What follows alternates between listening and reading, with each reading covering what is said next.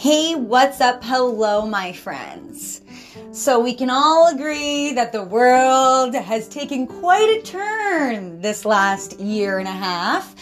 And as a result of this, I'd like you to join me on a journey of mindfulness. I would like you to absorb, to engage, to motivate yourself through my channel. Be well and stay hydrated. Hey, what's up? Hello, my friends, and thank you for joining me for season four, episode one of Be Well and Stay Hydrated. On today's episode, we're going to talk about water. Mmm, tasty, rejuvenating water.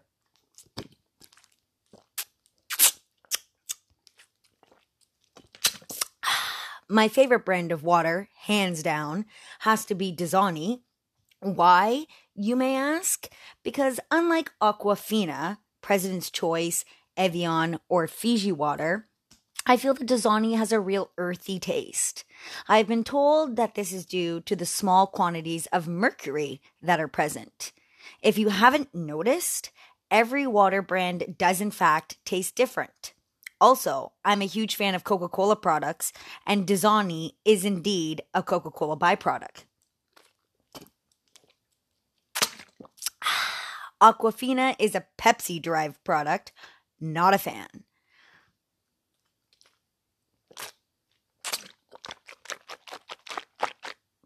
Tasty H2O. April Fools! As much as I like water, this is not the direction we are headed.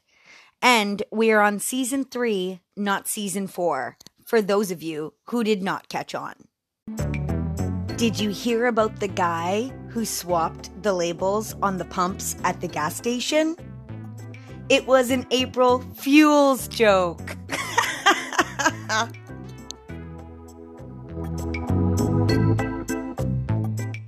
Let's try this again.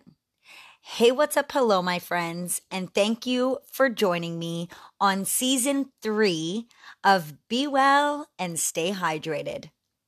Look how far we've made it in such a short time. Take stock of the adventures that we have taken with one another. I am so grateful that you have chosen to listen to my voice and to tune in with me each and every single day. So I want to start off by saying thank you. For this season, I had some contemplation as to what I was truly going to accomplish with this podcast and I came to some conclusions. I decided that being that today is April Fool's Day and recalling all the tomfoolery that has been happening in our lives this past year, I thought it was a good time to take a break from the existential, to take a break from all the in depth themes we have dived into in the past two seasons. We have set some good foundation for success and mindfulness and what better time than now to jump into spring with a nice, fun loving season? So I'm going to take a different approach this time around. And what does that entail? Well, I'm glad you asked, my friends. This season, you can expect guests. Yeah, that's right. I'm going to have my friends, family, maybe even some strangers on my podcast. If you feel so inclined, please reach out to me at Bria Blondeshell at gmail.com.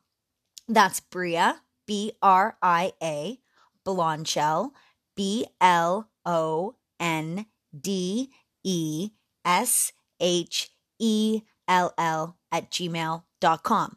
And let's collab. I am setting the stage for a cleansing spring. We are going to dive into conversations, tell stories, enjoy each other's company with the intention of producing some lighthearted feels. It's going to be fun. And remember, we can't have fun without you in the middle. I'm also going to share more of my experiences, focusing on my absolutely always be seeking opportunities principle. I'm going to share with you experiences highlighting how I've jumped into the spring mindset, seeking new opportunities, reining them in by the horns, and how I've capitalized in my life, focusing on both the internal and external areas of my life. With my main intention being to grow, and hopefully through doing this, you will also feel motivated to seek new opportunities because absolutely you can, always keeping that mantra near and dear to your heart. Nonetheless, I wanted to take a different approach because spring is the time for growth. April showers bring May flowers. We can all agree this saying has been stapled into our vocabulary since we were young. And now I want to bring that back to the forefront because it's more important than ever when we are trying to adopt a growth mindset and cleanse away the winter blues, melting our old mindset and planting the seeds for new opportunities. Remembering it's going to get rainy. There's going to be days where the sun don't shine and there will only be thunderstorms and more rain. But we have to look at these thunderstorms, reframe our mindsets to see only rejuvenation and revitalizations, the cleansing that it provides, and that's what we must take from this month. And we're going to do it together. So for 21 days, I'm going to seek new opportunities. That's right. I'm going to wake up every single morning. I'm going to take my happiness pill, gulp it down with some rejuvenating H2O, and I'm going to go out and find me some opportunities. And I suggest you do the same. Reframe. I am challenging you to do the same. Whether your focus be strengthening on your relationships with family, friends, significant others, whether it be finding a new job, redefining your priorities, starting a new fitness regime. We are going to take this journey together and we are going to truly and utterly become the best version of ourselves because we are worth it. Yeah, that's right. We have survived a winter lockdown, long months of solitude, changing ideals, loss, strength, everything. We have gone through the full spectrum and we've earned our place here, right where we are in the present moment. And if you don't like where you are, then this is the perfect time to plant your seed of purpose. So we're going to remember to take that happiness pill every day, gulp it down with that nice revitalization and rejuvenation water that I'm so fond of, staying hydrated in the soul. And we're going to take the lessons we've learned from season one and season two, and now we are going to apply them. April is for applying. April is for springing into action, folks. We're going to put our words into action, and what better month than April because it is growing season. We are going to grow within ourselves, and I'm going to be here every single step of the way, reminding you the power lies within you, pushing you to manifest motivation. And heck, why not add some mantras into the flower pot as well? truly cultivating a new theme here the pyramid scheme of life. All right, here's our juicy new concept the ever growing pyramid of life. We have to capitalize on our lives, capitalize to fund the best version of ourselves, capitalize through our relationships with others. We capitalize through our emotions. We capitalize through our actions. All right, so let's say that again. We capitalize through our our relationships, we capitalize through our emotions, and we capitalize through our actions. So, for any of my friends involved in investments, you should understand this market lingo I am going to introduce. But for all the common folk like me, here's how we're going, we're going to break it down. We have the bear, bull, pig, ostrich, and the sheep. No mention of the dog with fleas, so don't get excited, you financial nerds.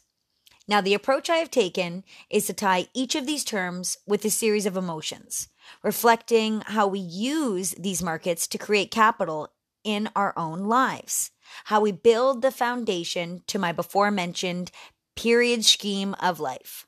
So let's dive into each. The bear. The bear market, in a nutshell, is quite risky, but also yields the most reward if carefully planned out. This focuses on the market plummeting, in which we capitalize this time to buy stocks that are falling because this creates an opportunity to buy more at a lower cost with the intent of trusting the trends will pick up again.